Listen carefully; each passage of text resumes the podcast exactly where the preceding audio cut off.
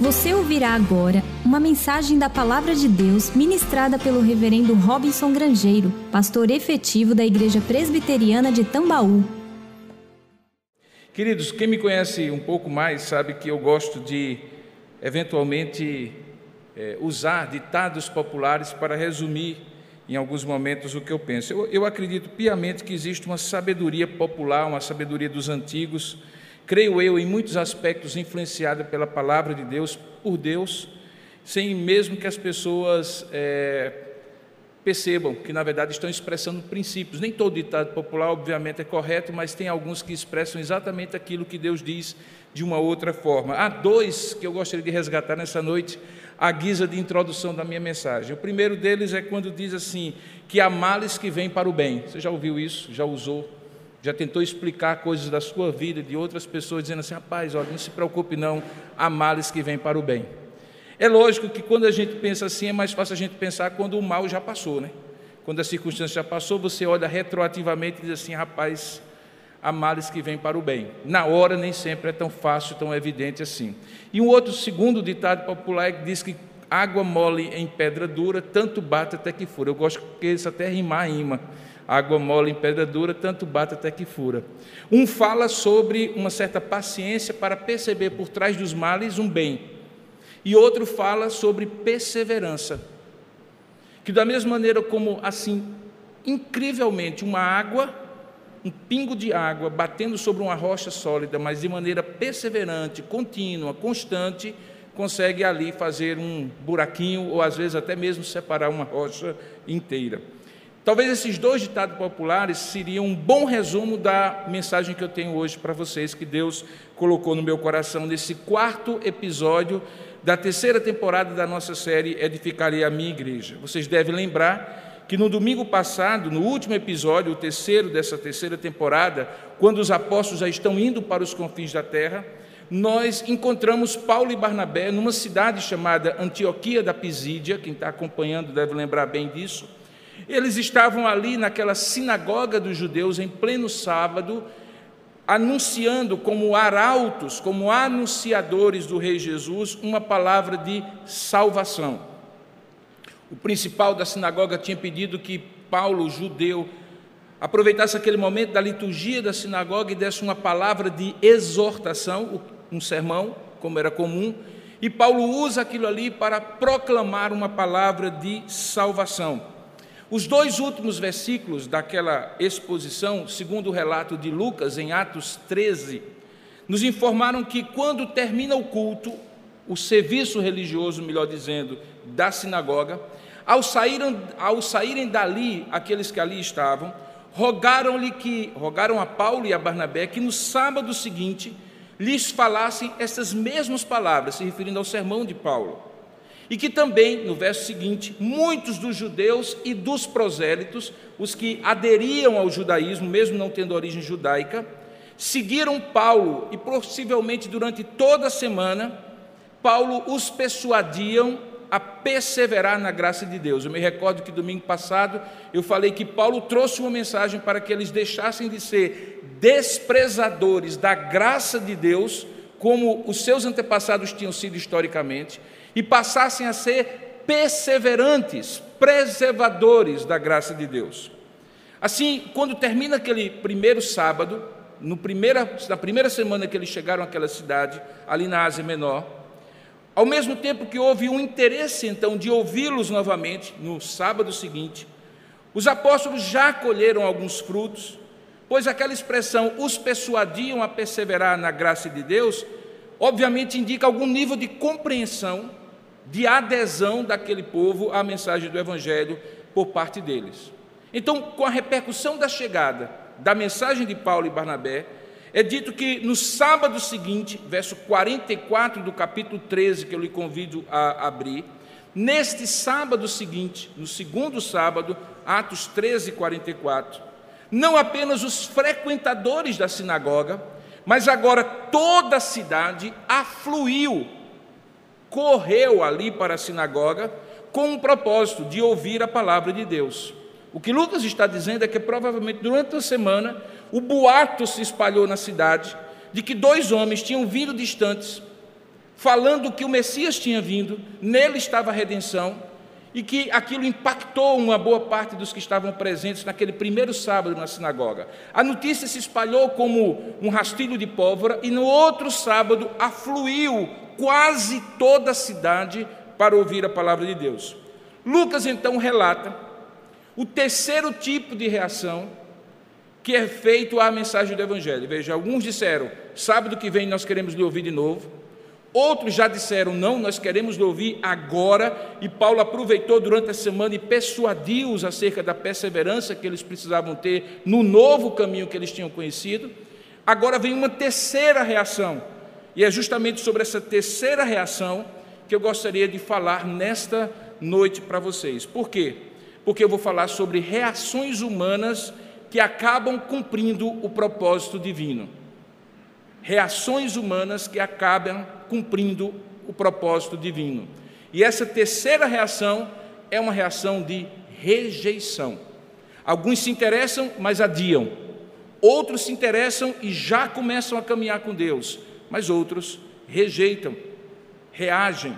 E essas três reações, e particularmente essa terceira, acaba cumprindo o propósito de Deus. Vamos ler o texto e você vai entender os motivos humanos, as razões divinas por trás dessas reações e a consequente atitude dos apóstolos. Diz o texto assim em Atos capítulo 13, verso 44 a 51.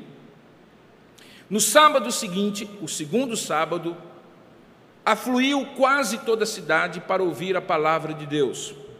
Mas os judeus, vendo as multidões, tomaram-se de inveja e, blasfemando, contradiziam o que Paulo falava. Então, Paulo e Barnabé, falando ousadamente, disseram: cumpria que a vós outros, em primeiro lugar, fosse pregada a palavra, a palavra de Deus mas posto que, visto que, diante do fato de que a rejeitais, e a vós mesmos vos julgais indignos da vida eterna, eis agora que nos voltaremos, nos volvemos para os gentios, porque assim o Senhor a nós determinou. Ao dizer: Eu te constituí para a luz dos gentios, a fim de que sejas para a salvação até os confins da terra a essa altura, os gentios que lá estavam, toda a cidade tinha afluído para a sinagoga, ouvindo isto, diz o verso 48, regozijavam-se e glorificavam a palavra do Senhor e passaram a crer todos os que estavam destinados para a vida eterna, todos os que haviam sido destinados para a vida eterna. E assim divulgava-se a palavra do Senhor por toda aquela região. Mas os judeus, novamente, instigaram mulheres piedosas de alta posição e os principais daquela cidade e levantaram uma perseguição contra Paulo e Barnabé, expulsando-os do seu território.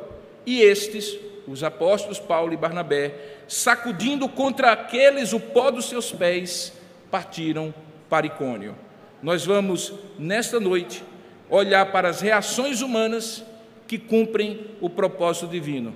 Vamos ver os motivos humanos para aquela rejeição.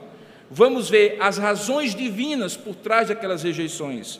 E, finalmente, entender que atitude foi essa dos apóstolos de bater o pé, deixar o pó naquela cidade e partir para outra.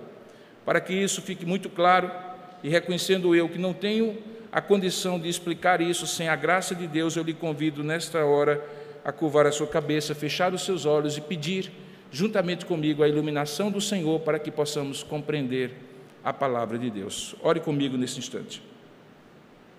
Ó Deus amado e querido Pai, nós louvamos e bendizemos o Teu nome pelo privilégio de estarmos aqui, pregarmos a Tua palavra, expormos a Tua palavra, depois de louvores e adoração ao Teu nome, neste culto que é Teu, em que o Teu nome é glorificado e a razão de estarmos aqui é porque estamos atendendo a uma convocação Tua como teu povo, povo da tua aliança, que é chamado a este lugar para juntos te adorar, te bendizer e ao mesmo tempo ser por ti edificado.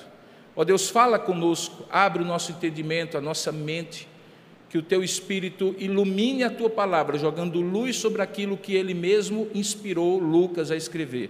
E que ao final desta mensagem o teu nome seja glorificado por meio do nosso entendimento, da nossa confiança naquilo que viermos a entender, que vem de ti e na obediência à tua palavra, pois é assim que nós te oramos, em nome e para a glória do nosso Senhor Jesus Cristo. Amém. Queridos, vamos primeiro entender quais foram as reações humanas à pregação de Paulo e por que essas reações humanas para alguém que veio adverti-los, veio exortá-los, veio trazer uma palavra de saudação naquele segundo sábado, primeiro e segundo sábado, na sinagoga judaica de Antioquia da Pisídia.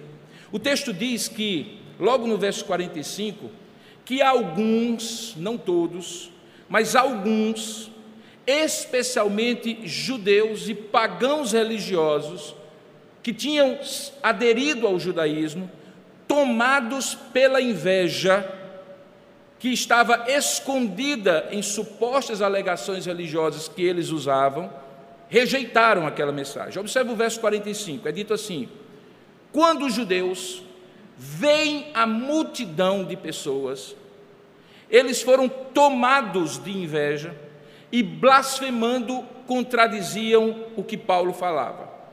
O que eles fizeram foi blasfemar e contradizer. Mas o motivo por trás da contradição, do discurso contra, da oposição, da rejeição, da reação contra o que Paulo pregava, era porque eles estavam tomados pela inveja. O que motiva essa reação é justamente o fato de que, em uma semana, num sábado, com alguns dias no meio, e no sábado seguinte, aqueles dois homens tinham arrebatado a multidão daquela cidade com o poder do evangelho que eles vieram pregar. Isso para aqueles que estavam ali em Antioquia da Pisídia no dia a dia e que nunca tinham visto isso acontecer tinha sido motivo suficiente para que eles fossem tomados de inveja. É curioso que essa expressão, ela é típica de um homem como Lucas. Lucas era um médico. Você vai encontrar, por exemplo, no Evangelho de Lucas, certos detalhes analíticos, certas expressões que mostram o olhar de anamnese, de análise que ele costumava fazer sobre as coisas. Aqui, ele não apenas diz, ele não diz apenas que eles estavam com inveja. Ele diz, ele diz que eles estavam tomados pela inveja. A expressão grega é plestessan zelu, que significa alguém que está possuído, cheio completamente de um zelo, de uma paixão cega, de algo que lhe tira a consciência e a capacidade de raciocinar corretamente. Aqueles que ali estavam, ao invés de pensar no benefício daquela mensagem para eles e agora para aquela multidão inteira, eram tomados por uma sensação de que nós estamos aqui há tanto tempo, estamos aqui de maneira zelosa, como judeus que somos, e vêm esses dois pregar a mensagem, e eles arrebatam multidões, enquanto que nós temos esses homens poucos aqui, e essas mulheres poucas aqui, ao longo de tanto tempo. Paulo conhecia esse sentimento de territorialização da fé, esse sentimento de que eu preciso proteger o meu território religioso, que eu preciso ter o um monopólio da mensagem religiosa. Por quê? Porque quando ele vai de Jerusalém para Damasco, diz o texto que ele ainda respirava ameaças do episódio em que ele presenciou e participou, que foi o primeiro martírio cristão na pessoa do diácono Estevão, e ele ia para Damasco tomado, no caso ali, não por um, uma inveja, mas por um zelo, e a palavra no grego é a mesma, zelo e inveja, é a palavra zelu, que significa algo que eu tomo por princípio, por paixão, por motivação mais sólida, mais profunda na minha vida. E Paulo dizia que quando ele, ou Lucas dizia que quando Paulo foi a Damasco, ele ainda respirava, era algo que estava no fôlego dele, era aquilo que tomava conta da sua alma. Paulo também sabia que isso era típico dos judeus, que sendo muito religiosos, muito zelosos, às vezes ficavam cegos na sua religiosidade. Em Romanos capítulo 10, verso 20, por exemplo, Paulo diz que eles eram zelosos, porém sem entendimento. Aquela pessoa radical, que hoje a gente diz xiita, aquela pessoa que só vê de uma forma, só respira uma forma, só pensa de uma forma, é radical naquilo que pensa. No caso deles, eles respiravam ameaça contra aquela mensagem, porque ela, aquela mensagem significava algo contrário ao que eles tinham ao longo do tempo pregado. Eles não perceberam que a mensagem cumpria o que eles pregavam, eles viram aquela mensagem como ameaça, eles viram aquela mensagem como concorrência, eles viram aquela mensagem por inveja, e aí eles reagem daquela maneira. Não é apenas Paulo que conhece isso. Todo aquele que quiser viver piedosamente em Cristo Jesus, diz a palavra de Deus, padecerá perseguição. E o maior exemplo disso é o próprio Senhor Jesus Cristo. Você lembra, na entrada de Jesus, a chamada entrada triunfal de Jesus em Jerusalém, aquele mesmo povo que proclamava Osana, bendito que vem em nome do Senhor, é tomado pela multidão de sacerdotes e os líderes religiosos que olhavam e viam em Jesus e em seus discípulos alguém vindo da periferia religiosa de Israel, era o Galileu, a região mais pagã de toda Israel, não era Judéia, não era Jerusalém, o centro da religiosidade, era de lá, o povo não era formado, era ignorante, eram pescadores, era povo que estava ali nas ruas, e de repente aquele povo toma Jerusalém, e ao tomar Jerusalém por inteiro, aqueles sacerdotes e líderes religiosos, rejeitam Jesus como Messias, inclusive por causa da inveja, da ambição, inclusive financeira, porque aquilo implicava na quebra do monopólio religioso que eles tinham sobre aquele povo. Lucas, o mesmo autor de Atos, no capítulo 12, diz que Jesus ensinava diariamente no templo, isso no Evangelho, mas os principais sacerdotes, os especialistas na lei e os anciãos procuravam uma maneira de acabarem com ele. E não achavam forma de o fazer, pois Jesus atraía muito povo que bebia de suas palavras. Paulo e seus companheiros vão experimentar isso em todas as suas viagens missionárias.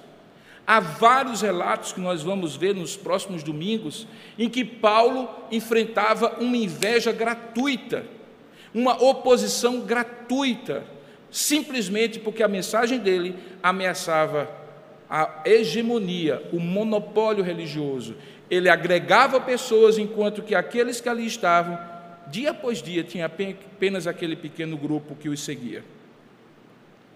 Curiosamente, Paulo chega a dizer, quando escreve sua, uma das suas últimas cartas, a carta da prisão aos Filipenses, à igreja de Filipos, já na Macedônia, na Grécia, que até mesmo alguns dos seus eventuais cooperadores ou companheiros, alguns que eventualmente podiam pregar o evangelho, também eram tomados pela inveja.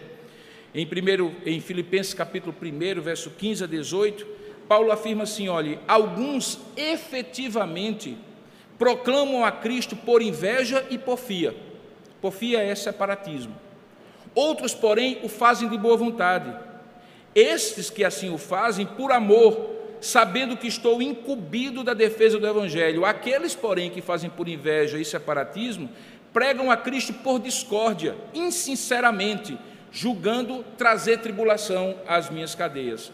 E aí ele conclui: todavia, o que importa, uma vez que Cristo de qualquer modo está sendo pregado, quer por pretexto, quer por verdade, é porque, com certeza, eu me regozijo e também me regozijarei com essa verdade. Essa convicção de Paulo é porque ele tinha consciência de que seria Deus que haveria de julgar os judeus de Antioquia da Pisídia, os seus companheiros que eventualmente pudessem pregar por inveja, ou qualquer outra pessoa que tivesse motivações inconfessáveis por trás das suas reações.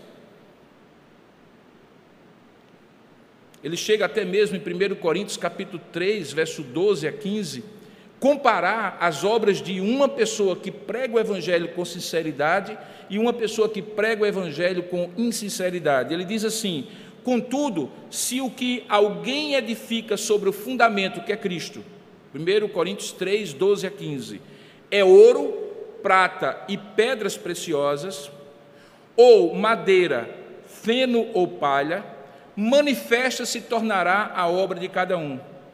Pois o dia, referindo-se ao dia do juízo, a demonstrará, porque como haverá fogo sobre a obra de cada um, o próprio fogo provará. O que ele está dizendo é algo que nós conhecemos da química, o ponto de fusão, o ponto de quebra das moléculas de, um, de uma determinada substância. O ouro, a prata e as pedras preciosas aguentam fogo, a madeira, o feno e a palha se queimam logo. E ele diz: Deus é que vai pesar, se movidos por inveja ou não, a obra de cada um sobreviverá. Veja, tudo isso é para deixar claro que aquelas reações humanas, daqueles judeus que rejeitam, que blasfemam, que se opõem a Paulo, não são apenas as reações, mas que existem motivações inconfessáveis que tinham a ver com a inveja deles daquela mensagem e daquela pessoa. Mas veja, se por um lado Lucas escreve que os apóstolos identificaram e perceberam as motivações humanas, na mesma narrativa, em segundo lugar, Lucas demonstra que os apóstolos também percebem o propósito divino por trás daquelas reações. E aí é que onde entra o ditado popular: há males que vêm para bem. Porque aquela reação que eles têm apontam para os apóstolos a confirmação de qual era a obra que eles tinham realmente sido separados lá em Antioquia da Síria para fazer. Talvez se eles fossem bem aceitos, e todos os judeus o aceitassem, talvez o questionamento que surgiria no coração deles é: será que Deus nos enviou mesmo para os gentios? Mas na medida em que eles são rejeitados por inveja, expulsos da cidade, confirma-se no coração deles qual é o chamado deles, qual é a missão, qual é a obra para a qual eles foram chamados. Veja isso comigo a partir do verso 44, ou melhor, 46. Note qual é a resposta que Paulo e Barnabé dão àquela reação de inveja daqueles homens. Eles contradisseram, eles blasfemaram, eles, de maneira irônica, foram contra a mensagem, mas aí o que é que Deus usa Paulo e Barnabé para falar? Verso 46. Diz que Paulo e Barnabé, falando ousadamente, ou seja, de maneira sincera, clara, direta, sem medo, disseram: Olha, cumpria que a vós outros era necessário teria sido tão bom, era com este propósito que eu vim, em primeiro lugar, fosse a voz pregada a palavra de Deus. Mas visto que, diante do fato que agora está claro que vocês a rejeitaram e vocês mesmos se excluíram, o texto diz que vós mesmos vos julgais indignos da vida eterna, a decisão está tomada. Nós vamos nos voltar para os gentios. E Paulo encontra até o fundamento para isso. Ele vai lá em Isaías capítulo 42, verso 9, e Isaías 46, verso 9, e lembra de uma citação do profeta, quando ele diz assim: Eu te constituí para a luz dos gentios, a fim de que sejas para a salvação até os confins da terra. Paulo diz assim: Eu entendi que Deus me constituiu para a luz dos gentios. O texto lá de Isaías falava de Israel, o povo que era luz para os gentios, que Jesus aplicou para si como servo sofredor e o Messias que cumpre aquilo que Israel não cumpriu. E agora Paulo diz, e eu também. Agora eu estou entendendo que a rejeição de vocês cumpre na minha vida a missão de ser luz para os gentios, a fim de ser salvação até os confins da terra. Veja, Lucas faz questão, irmãos, de mostrar que os apóstolos não se sentiram intimidados. Diante da reação de inveja, contradição e blasfêmia, diz o texto que eles ousadamente, com sinceridade e franqueza, responderam àqueles homens. Tal intrepidez e coragem de enfrentarem aquela reação vinha justamente do fato de que era previsível aquela reação. Porque eles tinham convicção de que Deus novamente estava cumprindo um propósito, até mesmo na rejeição daquela mensagem que eles traziam da parte do Senhor. É difícil ser rejeitado, Paulo foi. É difícil ter uma mensagem rejeitada quando ela é positiva e deseja produzir o bem para alguém. Paulo teve a sua mensagem rejeitada, mas ele entendeu que aquilo não era contra ele, mas era contra quem ele representava. Quando um anunciador, usando a ilustração do domingo passado, anuncia um produto e o faz de maneira correta, de maneira competente, fiel ao anúncio e ao propósito do anunciante, usando as formas corretas, e a pessoa compra ou não, contrata ou não, mas a pessoa tem consciência de que fez a sua parte, ele entende que aquele não não é a si, em primeiro lugar. O não é aquele a quem? Aquele que o enviou. E Paulo entendeu isso, e entendeu que isso era um propósito de Deus. Certamente passou pela cabeça de Paulo aquilo que João escreveu no primeiro capítulo do seu Evangelho, verso 1, 11, quando diz que o Verbo se fez carne, habitou entre nós, vimos a sua glória, glória como do gênito do Pai. Isso no versículo 14. E no versículo 11 anterior a esse, ele diz que ele veio para o que era seu, mas os seus não o receberam, rejeitaram os seus. Eram judeus, Jesus era judeu, o Messias do judeu, e eles o rejeitaram. E aí no verso 12 diz: Mas a todos quantos o receberam, deu-lhes o poder de serem feitos filhos de Deus. Aqui está se cumprindo isso. Os judeus de Antioquia e da Pisídia foi para eles que Paulo pregou, os seus o rejeitaram. Rejeitaram porque tinham rejeitado Jesus antes, o Messias. E assim como veio para o que era seu, os seus não rejeitaram, aqui e lá, e em qualquer tempo e em qualquer lugar, aqueles que o recebem a saber, os que creem no seu nome, recebem o privilégio daqueles que rejeitaram a mensagem.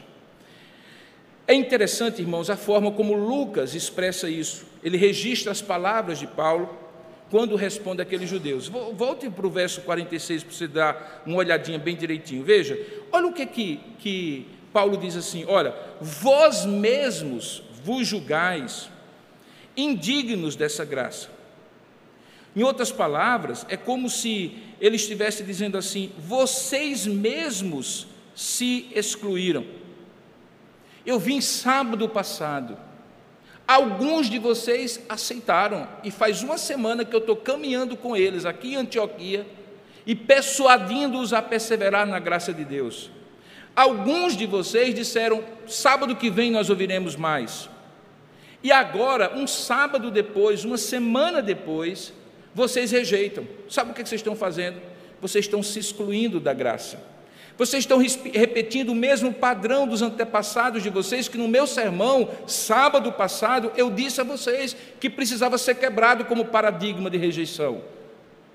Lembra que eu fiz todo um cotejamento histórico, todo um levantamento histórico, mostrando como Deus foi bom para com vocês durante toda a antiga aliança e recebeu de vocês só ingratidão e rebelião, pois agora vocês estão repetindo a mesma coisa. São vocês que estão se excluindo deste momento da salvação. Esta atitude deles é o que lastreia e baseia a decisão radical que Paulo e Barnabé tomam. Volte novamente os olhos para 46, capítulo 13, verso 46. Veja qual é a última frase que está nesse versículo. Dê uma olhadinha. Diz assim: Diante do fato de que foi pregada a palavra de Deus, mas vocês rejeitaram, vocês mesmos se excluíram ao se julgarem indignos dessa vida eterna. Eis aqui que nós nos voltaremos para os gentios. Vocês rejeitaram, a decisão está tomada. Nós vamos agora focar nos gentios e isso nos leva ao terceiro ponto do meu tema: é que a razão divina por trás das reações humanas não se encontra apenas na reação previsível, mas num propósito maior que Deus tinha para aqueles homens ali. Eles foram para Antioquia, sabendo que Deus havia lhes chamado para serem apóstolos aos gentios. Eles começaram pelos judeus, eles reagiram, fica claro que eles se excluíram eles agora entendem que o propósito maior de Deus é alcançar os gentios. E aí eles percebem, esta vai ser a tônica, a ênfase, o propósito, a prioridade da nossa pregação. Por que isso, irmãos? Preste bem atenção, porque aí entra o segundo ditado popular.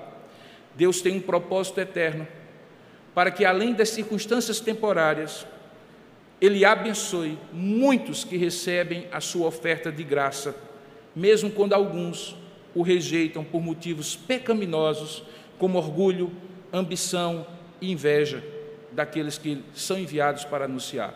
Isso é o que nós vemos aqui. Preste atenção no versículo 48. Veja que acontece simultaneamente, quase como assim: um larga e outro pega. Lucas conta no verso 48 que os gentios, ao mesmo tempo, enquanto ouviam os judeus rejeitarem, começaram uma festa. Eles regozijavam-se e glorificavam a palavra do Senhor. Veja a reação diferente. Uns contradizem a palavra que é pregada, outros glorificam a palavra do Senhor. E então creem todos os que haviam sido destinados naquela cidade, naquele momento, para a vida eterna. Veja que a expressão ouvindo isto indica uma reação imediata, talvez até simultânea. Aqueles que não eram judeus, agora Lucas descreve como sendo aqueles que se alegram, que glorificam a palavra do Senhor, ao invés de contradizer e blasfemar como os judeus fizeram. Observe que Lucas faz questão de dizer que, no entanto, a adesão daqueles que glorificavam e se alegravam não foi uma decisão deles apenas. Não foi algo que eles voluntariamente decidiram. O texto diz que aqueles que creram, creram porque a eles eram destinados para a vida eterna. Aqui nós temos o grande mistério da soberania de Deus que escolhe e da responsabilidade do homem que reage a essa escolha. Esse mistério permanecerá até que o Senhor nos esclareça na eternidade. Mas fica muito claro que não é uma contradição, mas um paradoxo. E a diferença de contradição para paradoxo é que numa contradição, se A é verdade, B é falso. Mas no paradoxo, é possível que A seja verdade e B também seja. Ou seja, em outras palavras, é possível dizer sim, que só creram aqueles que estavam destinados à vida eterna. O texto diz isso, não sou eu. Mas ao mesmo tempo, aqueles que estavam destinados para a vida eterna creram receberam o dom da fé. O decreto divino fez com que eles recebessem uma mensagem de uma graça irresistível. Deus mexeu na vontade deles, Deus convenceu a razão deles, Deus emocionou o coração deles, e aí eles reagiram como aquilo que estava destinado a ser reagente. Rejeitaram aqueles que estavam para ser rejeitados, aceitaram aqueles que estavam destinados para a vida eterna. Paulo explica isso melhor na carta que ele escreve aos Efésios. Lembra? Ele diz que nós estávamos mortos em nossos delitos e pecados. Aqui, tanto os judeus da Antioquia, da sinagoga de Antioquia da Pisídia, como os gentios estavam perdidos. Um morto não decide, um morto não se alegra, um escravo em seus próprios pecados não resolve e tem poder de libertar-se. Ele precisa ser vivificado, ressuscitado, ele precisa ser libertado. Mas uma vez isso acontecendo, Deus deposita no coração dele, após a regeneração, a fé para que ele acredite, para que ele creia e a graça para que ele persevere. Dessa forma, a porta que os judeus batem na cara de Paulo abre uma porta ainda maior para os gentios.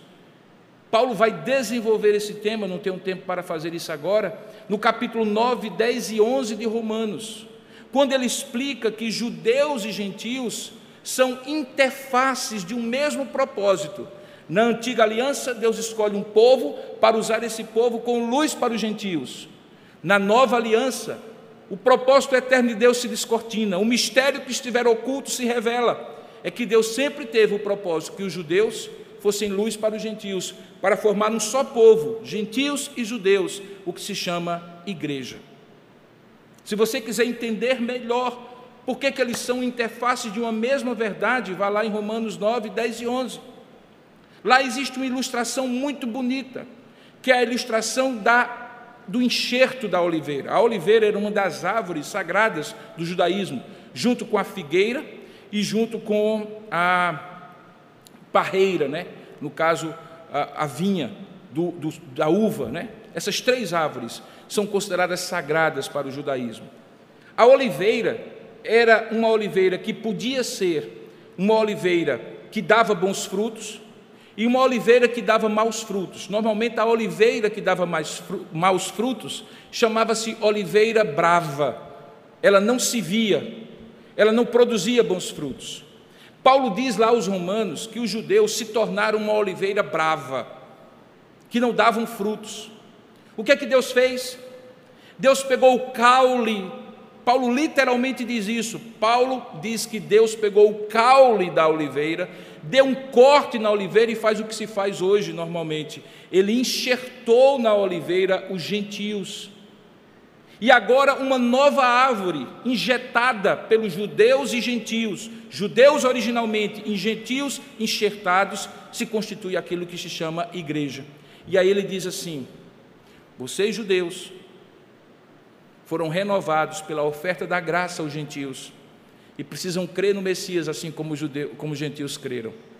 E vocês, gentios, não se avorem como os preferidinhos de Deus agora, porque vocês foram enxertados numa árvore que está construída, plantada desde sempre, que é o meu povo da antiga aliança. Se constituam agora num único povo, porque vocês são duas interfaces de uma mesma verdade. Veja que quando isso acontece, por um lado os judeus rejeitam, por outro lado os gentios aceitam, se alegram e se regozijam, para deixar claro que Deus estava por trás daquilo, que Deus era quem tinha feito aquilo em última instância, decretando tudo aquilo, embora aquelas pessoas fossem pessoalmente responsáveis pela atitude que tiveram tomado, diz o texto, no versículo 49, que aquilo que estava num sábado restrito a uma cidade, ou melhor, a uma sinagoga, que no sábado seguinte já tinha tomado a cidade, agora tomava a região inteira. Veja o verso 49. Que por causa disso divulgava-se a palavra do Senhor por toda aquela região. Ele se referia à região da Pisídia. E aí, Icônio, a próxima parada do apostolado, lá surge uma igreja depois Listra, depois Derbe, e toda a região da Galácia do Sul, daquela grande região maior chamada Pisídia, é alcançada. Sabe por quê? Porque num sábado e no segundo sábado, judeus rejeitaram. Talvez se eles tivessem aceito, o evangelho teria ficado restrito a eles na sinagoga. Mas alguns disseram: no próximo sábado venham. Paulo veio. Durante a semana a mensagem se espalhou pela cidade. Já não era uma sinagoga, era uma cidade. Quando eles rejeitam no segundo sábado, já não é mais uma cidade, se torna uma mensagem que se propaga para toda a região. Por quê? Porque Deus sempre tem um propósito maior para além daquilo que nós vemos nas circunstâncias. Fica claro que Deus sempre tem um propósito eterno para além das circunstâncias temporárias. Um propósito de abençoar muitos que recebem sua oferta de graça, mesmo quando alguns poucos o rejeitam por motivos pecaminosos como orgulho, ambição e inveja. E Deus faz isso todo o tempo, não apenas em Antioquia da Pisídia, Ele faz isso na minha vida e na sua vida também. Veja, diante disso, os motivos da multidão, o propósito por trás dos motivos da multidão, que era um propósito divino, aí agora eu compreendo a reação dos apóstolos. Diz o texto que no versículo 50, a perseguição se intensificou os judeus instigam mulheres piedosas de alta posição, os principais da cidade, se referindo àquelas autoridades políticas da cidade, e levantam perseguição contra Paulo e Barnabé e os expulsa da cidade. Mas veja que antes da expulsão, diz o texto que eles sacudiram contra aqueles que estavam expulsando o pó dos seus pés e partiram para Icônio. Essa expressão é muito importante que você entenda. O Senhor Jesus, quando mandou os 70 evangelistas, lá em Mateus 10, Marcos 6, Lucas 5, diz que quando eles chegassem numa casa, eles saudassem aqueles que estavam na casa com a paz. Shalom. Aqueles que fossem da paz naquela casa receberiam a paz. Se houvesse algum que não fosse da paz, a paz não se perderia, voltaria para aquele que o saudava. Shalom não é apenas bom dia, boa tarde, boa noite, como algumas vezes em Israel hoje mais secularizado se usa. Shalom é assim, que a boa vontade pacificadora, restauradora, abençoadora, que o manto da bênção de Deus venha sobre você, é uma coisa maravilhosa. Alguns rejeitam. Ele disse assim: quando você chegar na casa, você sauda com a paz. Se alguém da paz estiver lá dentro, vai receber a paz. Se não receber porque não é da paz, não tem problema, você não perdeu nada. Você prega o Evangelho. Se o seu Evangelho for ouvido, que bom.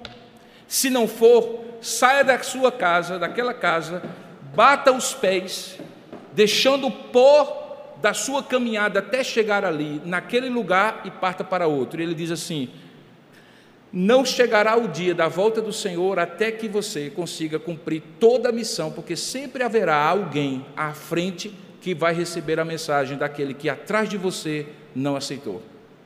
Agora eles entenderam isso e eles fizeram isso.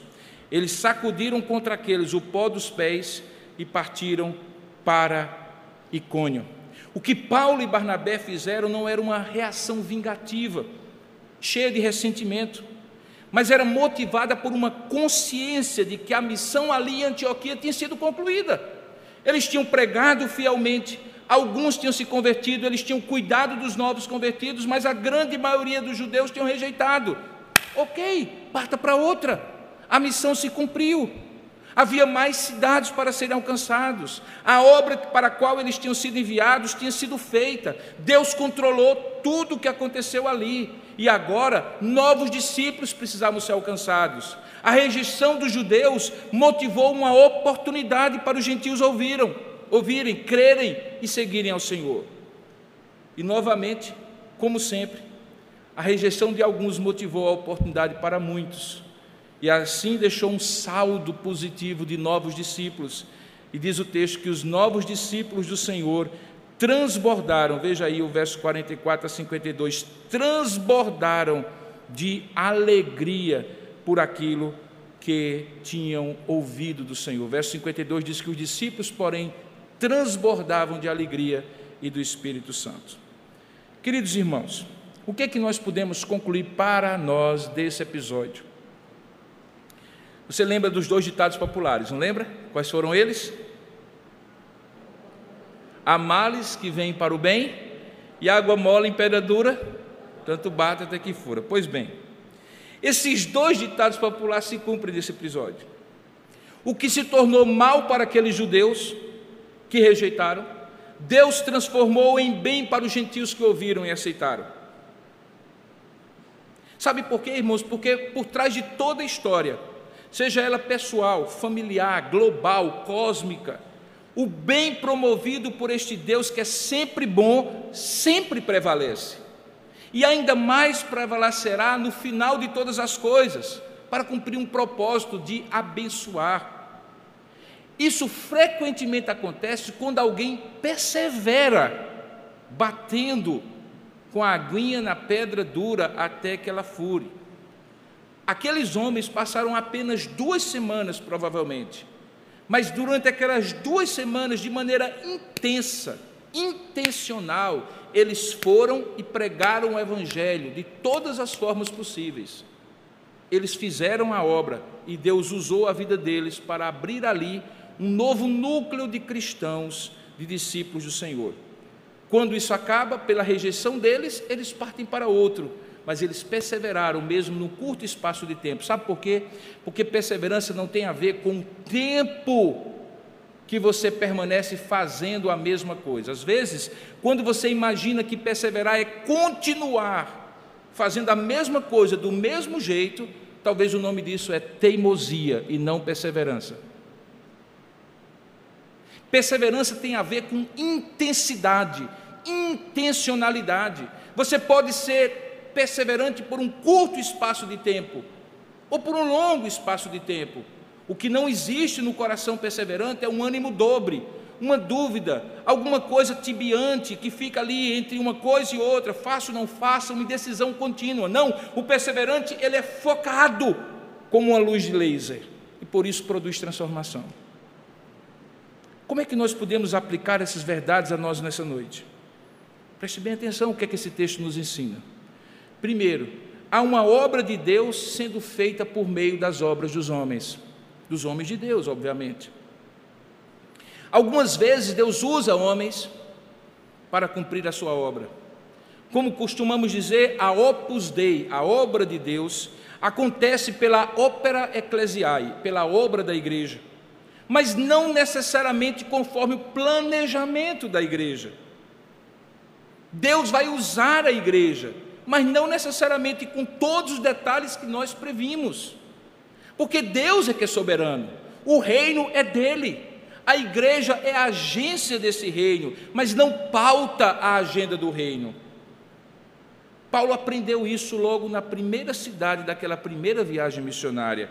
Há uma obra de Deus sendo feita por meio das obras dos homens, mas não são os homens que pautam a obra de Deus. Deus surpreende e muitas vezes, apesar dos homens, faz aquilo que os homens não imaginavam que seria feito. Segunda aplicação, a mensagem do rei, anunciada por arautos fiéis, sempre, irmãos, sempre produzirá reações diferentes. Sabe por quê? Porque a mensagem do Evangelho que conforta também confronta.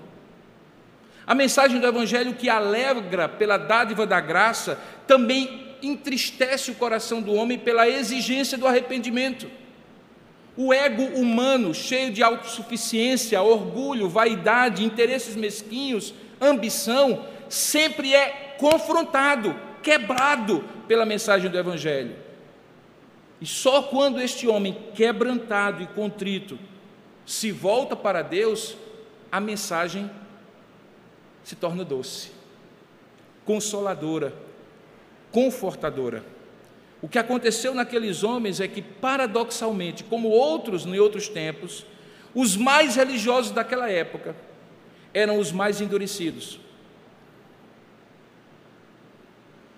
Aqueles que tinham colocado Deus no quadradinho e que tinham não visto Jesus como Messias repetiam o mesmo erro e não se quebrantavam diante da mensagem. Sabe por quê?